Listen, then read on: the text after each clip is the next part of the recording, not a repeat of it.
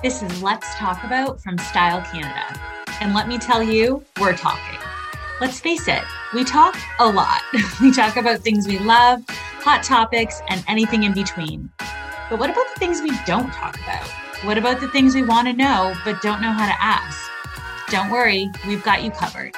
Let's expand our horizons. Let's talk about it. Hi, everyone, and welcome to season two of Let's Talk About. Fittingly, we are kicking off this season on Valentine's Day with a series on dating, brought to you by our friends at Smithery. Have you heard of Smithery yet? If not, listen up. I've spent over a decade in the fashion industry, and rarely do you hear of a company telling women they should wear what looks good on their body type, not just because it walked down the runway. Enter Smithery, Smithery was founded by businesswoman and mom Mavis Huntley. Her and her team curate clothes to flatter the shape of all women. To learn more about them, head to smitherystyle.com. Okay, let's get this season started. Let's talk about dating with Jon Birger. Jon is an award winning magazine writer, a contributor to Fortune, and now dating expert and the author of Date-onomics How Dating Became a Lopsided Numbers Game, and this, his second book, Make Your Move The New Science of Dating. His work also appeared in New York Magazine, Time, the New York Post, and the Washington Post. He has been a guest on ABC's Good Morning America, Fox News, CNN, and CNBC, among many other podcasts, many of which I've listened to him on. Jon is a Brown University graduate and is currently living in upstate New York. Make Your Move is a book that offers women bold new strategies for finding the one. Backed with research, it shows that women can win at romance by making the first move with men of their choice. It also talks about meeting people in person rather than resorting to the dating apps. Jon, thank you so much for joining us today. Hi, Elise, and hello, Canada. Hello, hello back from Canada, Jon. Well, we are definitely a different world that we're talking about here. You know, during COVID times in Canada, we just got out of a lockdown, so perfect timing to start the conversation about dating and getting out there again. And really excited to have you. I first uh, came across you with Date-onomics and love how you had that conversation, you know, looking at the data side of, of dating. And I'd, I'd love to hear a little bit more about how Date-onomics came to be, because I know that wasn't your background. Dating is not, wasn't your forte to begin with. Yeah, it's always the first question I get. Basically, how the heck did a Fortune magazine writer who used to write about really, really boring stuff like oil and gas and mutual funds. You know, like how the heck did I ever end up writing a book about dating? And honestly, the answer has a lot to do with the, the editorial staff at Fortune magazine, which was more women than men. And it was one of those things where I couldn't help but notice that all the men were either married like myself or involved in long term relationships. Whereas the women, who I think I can safely say had more going for them dating wise, they they were disproportionately single, and the ones I knew well were very unhappily single and this wasn't just a workplace thing. I mean this you know my my circle of friends my wife's circle of friends it was something i kept seeing over and over again where that men seemed to have a whole lot easier time with dating than women even though the women were fabulous and the men less fabulous. Less and so. i yeah less so. But basically i i was i had this long-term fascination why dating was so much harder for women than men. I, I thought that there was something unique about these cosmopolitan cities like New York or Toronto or LA or London, these cities that there's something about the job markets that was attracting disproportionate numbers of women. And that's why guys seem to, you know, have this plethora of options, mm-hmm. whereas women mm-hmm. did not.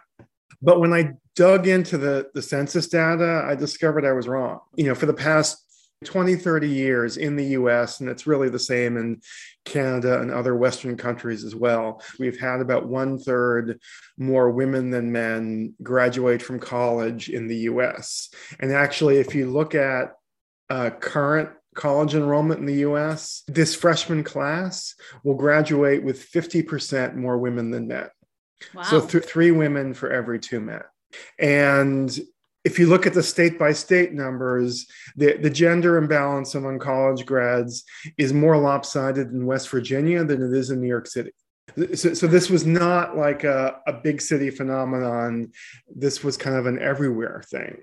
Mm-hmm. And my conclusion with Date-onomics was that the rise of the hookup culture and the decline in marriage rates among the college educated had nothing or very little to do with porn or Facebook or anything else. It was largely to do with these uneven gender ratios, these uneven sex ratios.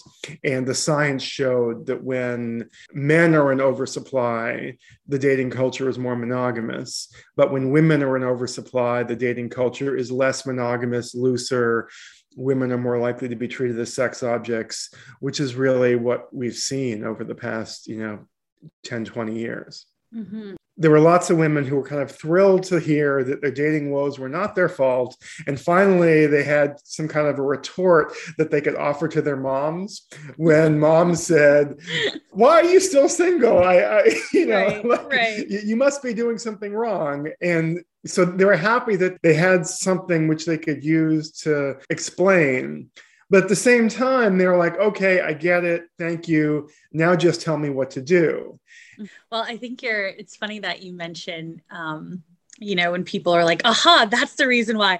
I definitely had that same reaction in, in, in, you know, reading through Date-onomics. I'm like, oh, okay, it's not, you know, that validation that it's not your fault. This is, this is why. This is the why, right? Um, but in Make Your Move, I think you do just that. You do give the solutions. And then I think one of the the kind of final chapters of the book is let's say you've made your move, you found the guy.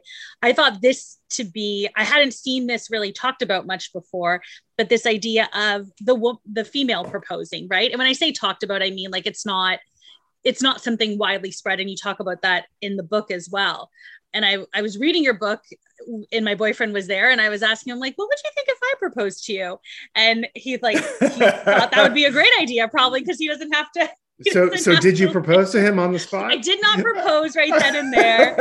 Um, but I think very, you know, that would that would have been a really good story that you right. okay, well, I'll keep yes. you posted if I if okay. I go that route. Right.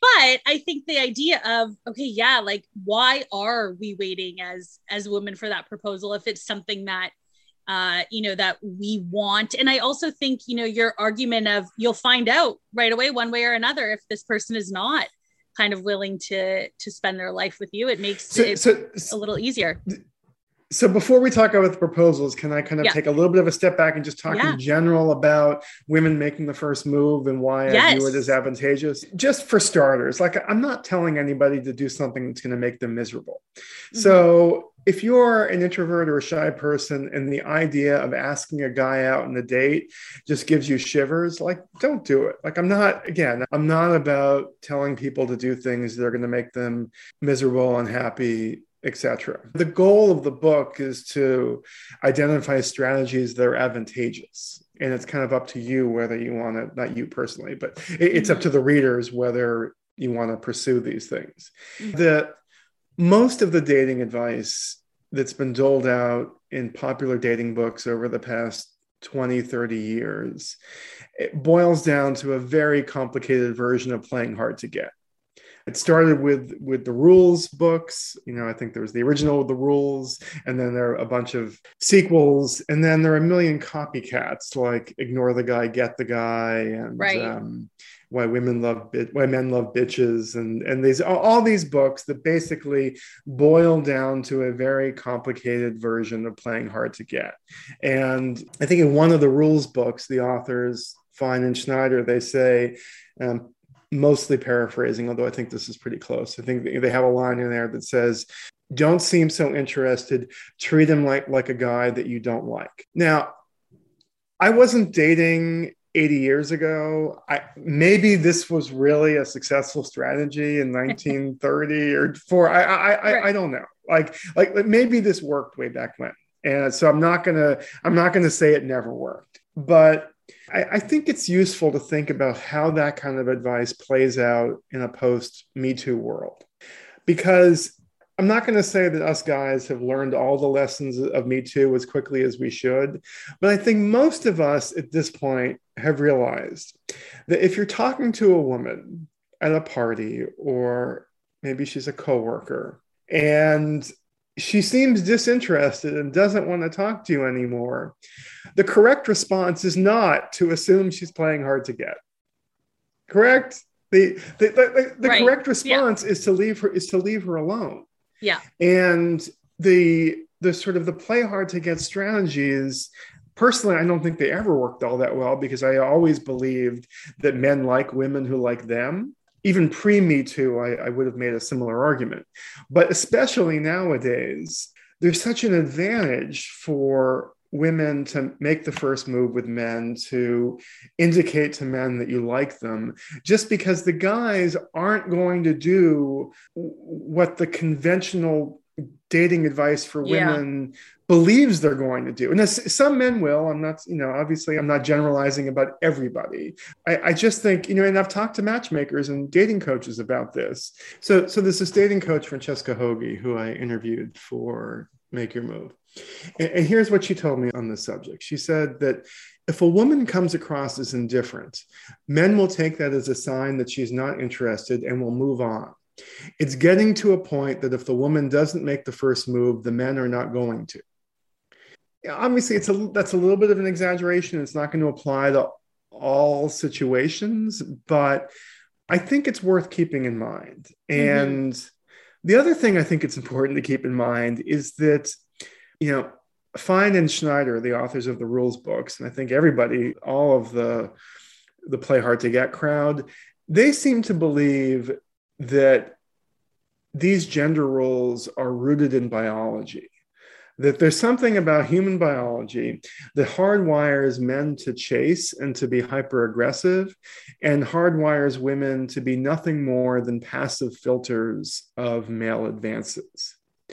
And you know, I I got curious about about this.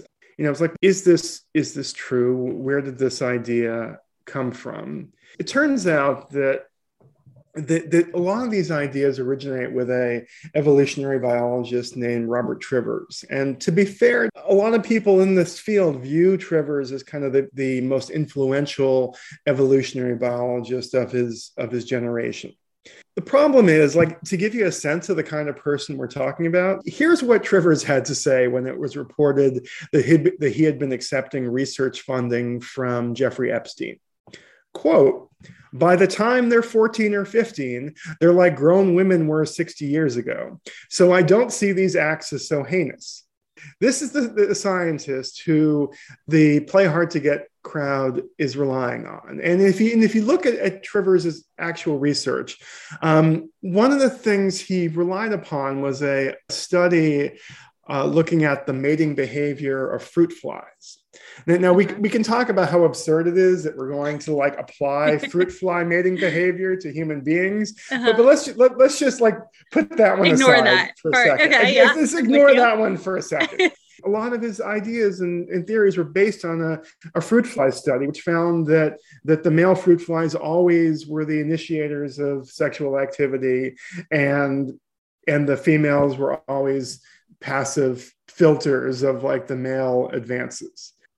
But there's a there was a biologist at UCLA, a woman named Patricia Gowaty, who like her own research with other species didn't really back this up and specifically she had been studying the behavior of eastern bluebirds. And what she was finding is that while bluebirds were thought to, to be monogamous. Um, the female bluebirds were actually flying away at night to, to male with to mate with other males. I think I heard. I think I might have heard this through you actually. This yeah, yes, yes okay. it, was, it, yeah. Was, it was in, yeah, it's in the book. Um, yeah. And when she published her research, the the Robert Trivers acolytes said, "Oh, the bluebirds in your study must have been raped." So she she got fed up and she decided to redo the exact you know fruit fly study that Trivers had had based all of his grandiose theories on. She did it exactly as the original study was done. She videotaped you know, all the fruit fly behaviors.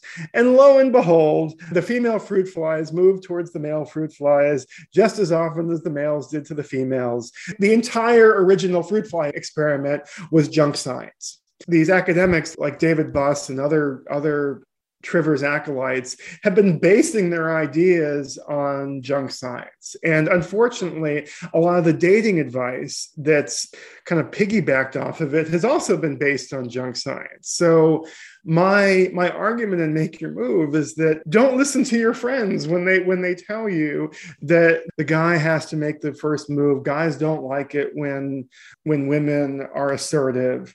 Because i'll tell you like every time i'm out in the lecture circuit i always use that line men like women who like them. Mm-hmm. and the men in the audience are all nodding in unison and the women in the audience are looking at me like i'm insane. Um, but but but it's just true. I mean, men like women who like them, women who are assertive, just have this massive built-in advantage over other women who who wait and wait and wait for men to ask Pursue them out. them or yeah. yeah. Yeah. And and the, the other obvious problem, and I think every woman knows this, is the guys are oblivious. Um yes, like fair. There's a, a whole nother bit of research I talk about in Make Your Move, which shows the flirting doesn't work. Two thirds of flirting, whether it's by men or women, is completely lost on the intended target. So, this notion that, well, you know, I did a shoe dangle or a hair flip or I pulled some lint off of his overcoat. Or, yeah. Exactly. Yeah. Yeah. yeah. Yeah. He just thinks you're being nice or, yeah. or, or he has no idea what's going on. Um, for most singles, men or women, they have no idea when they're being flirted with. Let's take a break to hear from our partner. As I'm sure you've gotten from our conversation so far today, dating is tough. But I also know when I look good, I feel good. Let Smithery help you put your best fashion foot forward. Whether it's your next date night or dinner with the girls, head to smitherystyle.com to see what silhouettes flatter you. Best of all, they use real women as models, so you will actually have an idea of what you'll look like in the clothes. Now, let's get back to hearing how we can make our move. And I'd, I'd kind of like to start with the whole idea of dating apps. I know that you're maybe a fan yeah. of, of one one of them anyway it sounds like from the books I, but i'd like to hear your take overall on it I mean, my take overall is really negative. So I'm going to start with a story. So I, okay. I was on a uh, on a podcast several months ago, uh, kind of an author, a male author, who turned out he was divorced and just had got back into dating after like 25 years of marriage. And he was telling me about this first date, and he showed up at the coffee shop for the first date, and he discovered that his first date knew all about him she had Googled him to death, checked out his LinkedIn, you know, basically had researched him rather completely before the first date. And to me, you know, he was complaining about this to me, saying like how weird and creepy it was. I'm guessing you don't think this is remotely weird and creepy, that this no. is this is a safety issue that that every woman who is involved in online dating, or not every woman, I, I, I, an overwhelming the bell curve in the bulk of the bell women. curve. Yeah. And, and, yeah. and, and like a, a middle aged guy who's just getting back into dating isn't fully aware of the safety concerns that women have when it comes to dating apps. Um, there was a Pew Research survey which showed that a majority of young women consider, uh, consider online dating to be unsafe. One in five had been threatened with physical violence um, while using wow. dating apps. Mm-hmm. Um, but I think there's kind of a fear of missing out problem with dating apps where I've yet to meet a woman who said to me, Oh, I love online dating so much. The men are so nice and kind and honest. And and it's so easy to find true love. And, and basically, every time I, I do this shtick, people start laughing like, right as you did, you know, yeah. 10 seconds into it because it's absurd, right? Right. Yeah. Yes. Yep. No, yeah, I mean, totally agree. I mean, absolutely agree. And the the time commitment too, which I know you talk about in the book, is well, it, it is like a full time. It, it's funny. Like in the book, I I found a there was a like a Wall Street analyst report which found that that young singles were spending 10 hours a week on dating apps. But there was a more recent survey that came out after Make Your Move was published, mm-hmm. which found that the youngest, like the 20 something singles, are now spending 20 hours a week on dating apps. And that doesn't wow. even include time spent on actual dates. Right. So it's this huge time suck, which it, you know, most people don't enjoy. Yeah. And, and for me, like the the safety concern, it's kind of twofold. I mean, one, obviously, you want to know if Robert, the handsome fund manager, is actually Billy Bob, the married ex-con, right? Like, like you, you want to know that. But at the same time, I don't think singles appreciate how the anxiety associated with not knowing who was going to walk in through the door of the sushi bar. Your attitude entering the first date can, can affect the relationship outcome or the dating outcome. There was a woman I interviewed for the book. She told me that after so many kind of experiences of men lying to her on first dates that, that she started to, to approach online dating app first dates like she would basically interrogate them and try to poke all the holes in their stories and figure out where they're lying mm-hmm.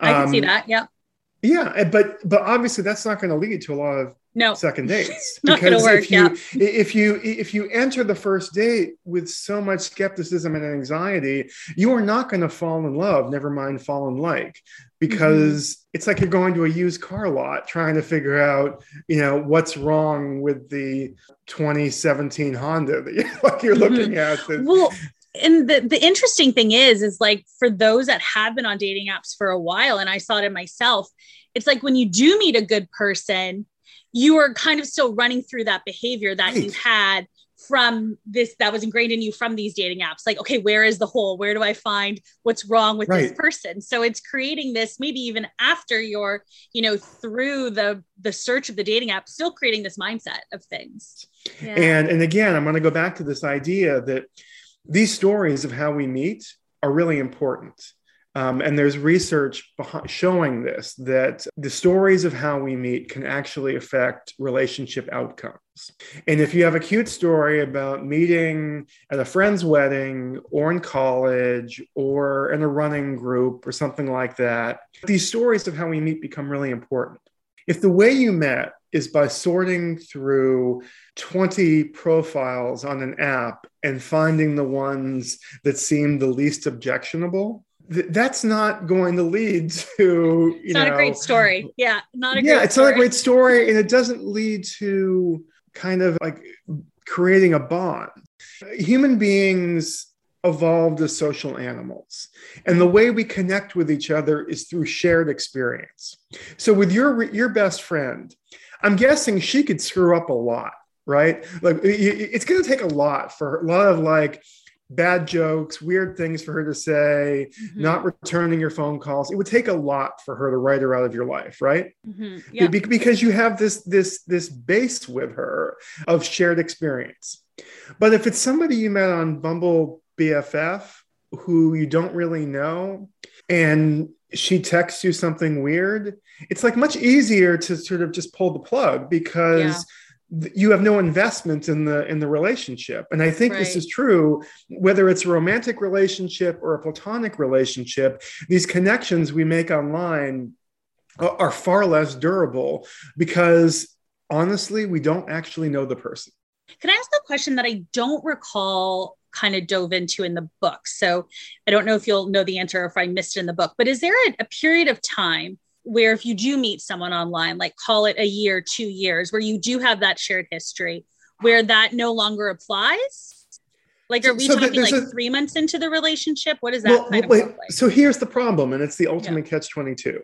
There's a yeah. study I, I cite in the book that shows that for people who meet online, if you immediately move from meeting online to mm-hmm. kind of in person, it can kind of offset this problem that we, right. we've just talked about. Yeah. But it's the catch 22 because I don't know many women. Again, I, I know there are some, and I, am I'm always careful about generalizing, but most of the women I interviewed and most of the women I know who are single don't want to move immediately. Like on, on Monday, they meet a guy in an app, and on Tuesday, they have a date. Mm-hmm. They want to do a little more research, chat with him, see what he's like. And the problem is that the more days, weeks, and months that go by between the initial contact and when you meet in person, the more likely it is that he or she won't live up to expectations. Yeah. Yeah. And I guess then the same could be true if I was I was thinking some examples as I was reading it. So if you maybe work with someone who works in a different office and you've never actually met but you've kind of had a flirtation or a friend was going to set you up and you've you've had that conversations but never met in person.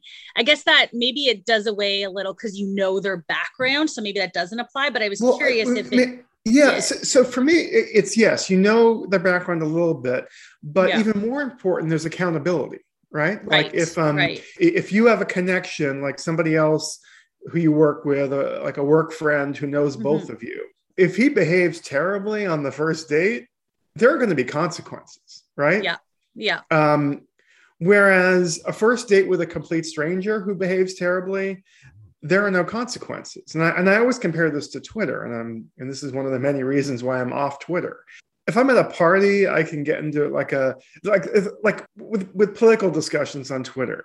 I would say things to people on Twitter and then using words and language that I would never say to somebody who was like in my physical presence. Like even if I didn't mm-hmm. know them, if they were I was at a party and they were a friend of a friend. Right. And I, I kind of feel like the same. If you're dealing with them in the real world, there is accountability if you act yeah. rudely. You know, whether it's Twitter or Tinder, there is no accountability when you're talking to complete strangers. And particularly for for the youngest singles they've never dated or a lot of them have never dated in the real world and they don't realize how unusual it is. Like i'm 52 back when i was way back in the pleistocene era when, when i was when i was single um, the idea of a blind date with a complete stranger was rare. I mean it happened but it was rare Mm-hmm. Nowadays, every online, every dating app yeah. first date is a blind date with a complete stranger. Right. So yeah. you're starting from zero. And to me, it's no surprise then that when you're starting from zero that the relationships don't last as long and there was a yeah. was a study out of stanford university several years ago it's funny, the, the, the, study, the professor claimed that breakup rates are not much influenced by how couples meet. But if you dig into the appendix in his study, this is what he shows. He says that the one year breakup rate for people who meet um, on dating apps is 16%. Meet through friends or family, it's 9%. Meet as neighbors, it's 8%. Meet as coworkers or in college, it's 6% and meet in church, it's 1%. And by church, I think he just means houses of worship, not like yeah. specifically Christian yeah. yeah. I, I, church. I think he, he, he means houses of worship. Religion of generally. Yeah. yeah. And so you can see, at least if you've been working with somebody for six months, you're not starting from 0 mm-hmm. you, have seen how he or she deals with stressful situations. Um, you have a sense of whether your values and your senses of humor are compatible. Like before the first date, you already have a some sense of whether you're compatible. Mm-hmm. And with these online first dates, that's not true. And I'm always shocked at how many people tell me they went out on, on an online first date without even speaking to the person over the phone. Yeah, that's common. There's so yeah. much. There's so much you can learn about somebody just from the sound of their voice, the inflection of their voice, yet people don't take advantage of that. And yeah, it, yeah. It confuses I know, me.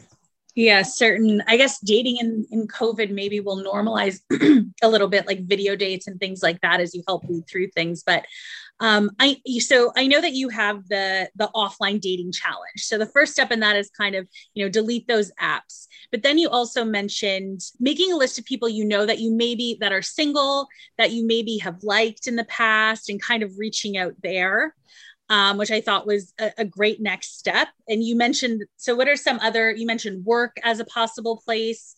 And I know there's some complications yeah. in the book that you talk so, about there, but yeah, uh, so, so, so the areas. workplace is definitely my favorite place to meet somebody because you've seen them at their best and their worst. Like it, mm-hmm. you know, working somebody with somebody 40 hours a week or more, you really have a pretty clear sense of their personality and their character. I mean, somebody who is cruel or selfish in the workplace is going to be cruel and selfish in a relationship. Right. Somebody who helps out others without having to in the workplace and is empathetic and sympathetic to others is going to behave that way in a relationship. So that that's why I like the the workplace because it's it's kind of a value test. You you, you mm-hmm. see what people are like. But kind of circling back, backing up a little bit to to the first part of your question. You know, I, I gave a talk after the book came out. It was actually a Zoom talk um, at Rollins College in Florida. And Rollins has a kind of a, a life launch class like a, that, that they offer to graduating seniors. And once I learned more about it, I actually think all colleges should offer this because it, it covers everything from career planning, finding your first job, personal finance to relationships. And I think this wow. would be useful for think, a lot of college yeah, students. Some but, of us take but, that now. right. Yeah, exactly. So I, I, I thought this was great. A lot of the conversation dealt with online dating and my dislike of dating apps. And towards the end of the, the class, a young woman kind of raised her hand and said, Okay, I get it. I agree with you that there are a lot of problems with online dating, but how the heck am I supposed to meet somebody if not through a dating app? Mm. So I said, okay, I'm going to put you guys into Brady Bunch mode on on Zoom. There are like 40 kids in the class and you know 40 boxes, and I, I asked them the following question: How many of you have somebody you know and like from the real world whom you've ever wondered about dating? 40 kids in the class, 40 hands went up. Now, now I, I know that if you ask that question of 51 year olds instead of 21 year olds, you'll probably get a, a different answer.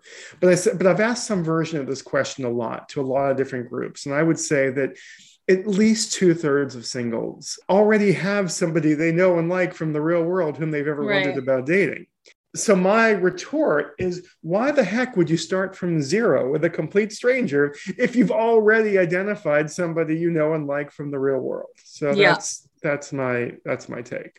Well and i love the premise of this book because it really is all about women taking charge right? And like right. taking the first step. And you know we leave it up to i don't want to say this isn't true of everyone but you know you think oh will he pick me? But in reality to your point is let's make that list of who we have and do that outreach and you know you give some right. really great advice in the book. It could be very simple as i like you. Do you want to go for a drink with me?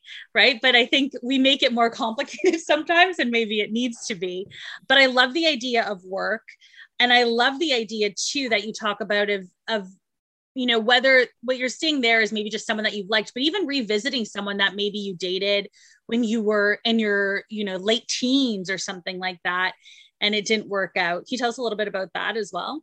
So yes, the, the, you're referencing the chapter on what I call rekindlers. I, am not talking about people who broke up on a Monday and got back together on Sunday. That's that's not what I'm talking. About. There's not a lot um, of personal growth that can happen in the five days, right? Week, right? Yeah, right, right. Um, so I'm not talking about backsliders. I'm talking about that. Basically, their studies show that the couples who get back together after having broken up, the more time that passes in between when the relationship ended and when it's rekindled, the more likely it is that the new relationship is to succeed. And again, this doesn't surprise me because it gets back to my fundamental belief that there's a value in dating people you actually know. Yeah. Um, and who do you know better than somebody who you had a relationship with?